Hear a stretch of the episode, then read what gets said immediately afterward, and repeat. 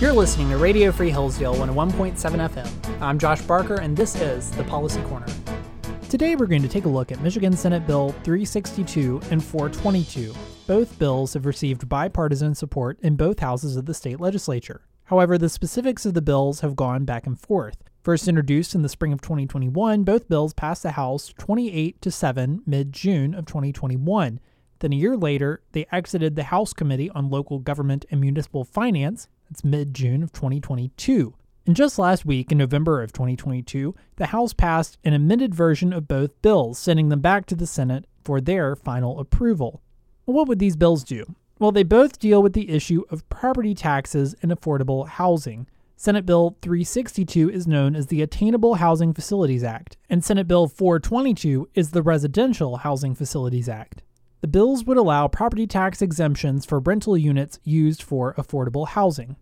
Senate Bill 362 defines attainable housing property as a property that is, quote, used for residential purposes that is rented or leased to an income qualified household at no more than 30% of the household's modified household income as determined by the qualified local governmental unit Attainable housing property also includes a building or group of contiguous buildings previously used for industrial or commercial purposes that will be converted to a multiple unit dwelling or dwelling unit in a multiple purpose structure used for residential purposes consisting of not more than four units that will be rented or leased to an income qualified household.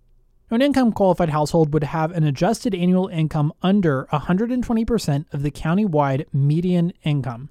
If the bill passes, it would allow local and municipal governments to declare a need for attainable housing and establish a district for that purpose.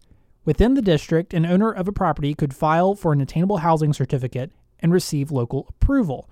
They'd be eligible if the property is newly built or the owner made at least a $5,000 investment to renovate it. Now, if approved by the local governing body, the certificate would be valid for up to 12 years, as specified in the certificate.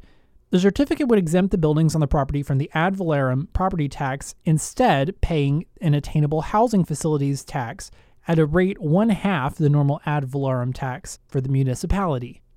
Senate Bill 422 applies to residential housing with more than four units, but it would follow the same process as Senate Bill 362. A local government would designate a residential housing district for which qualifying rental units would be rented under 30% of a resident's adjusted gross income, which would fall at under 120% of the county's median income.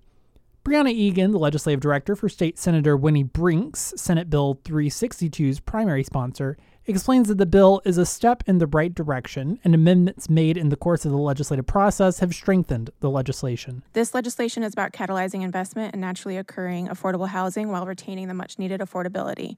It does make several minor language and technical changes, but the more significant changes included are intended to further clarify and distinguish the bill's intent and set appropriate constraints in alignment with that purpose, including that adds a requirement that the applicant must make a minimum investment of $5,000 in the property. It also clarifies that affordable means that it is rented at no more than 30% of the income qualified household's income.